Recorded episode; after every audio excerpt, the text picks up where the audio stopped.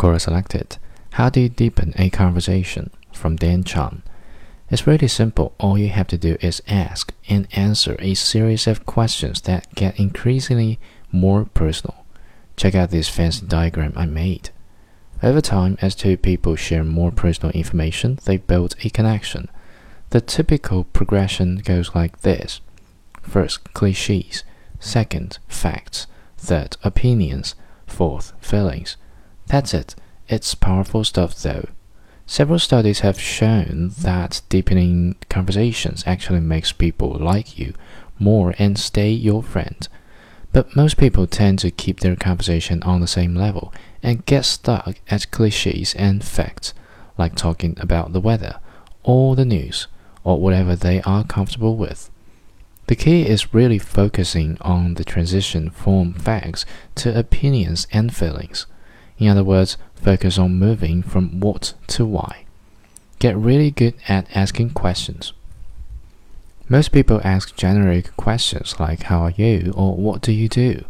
and then they get a generic response. Specific questions will get more specific answers and move you away from cliches and facts into the deeper stuff. This helps open up even reserved people because they see that you actually care. So let's break it down.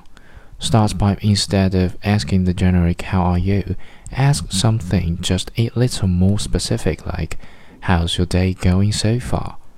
From there, continue asking specific questions to really understand their day. What's going well? What isn't? Doing anything fun? Any plans for tonight? And from there, the conversation can go into a whole range of topics. I find people end up talking a lot about their jobs or their families. In any case, continue asking questions that really draw on their opinions and feelings. What's that like? It must be so exciting. What's your favorite sport to eat around here? Do you enjoy that? Are you attracted to me? Wink, just kidding. Do not do that. Here's to deeper, more meaningful conversations.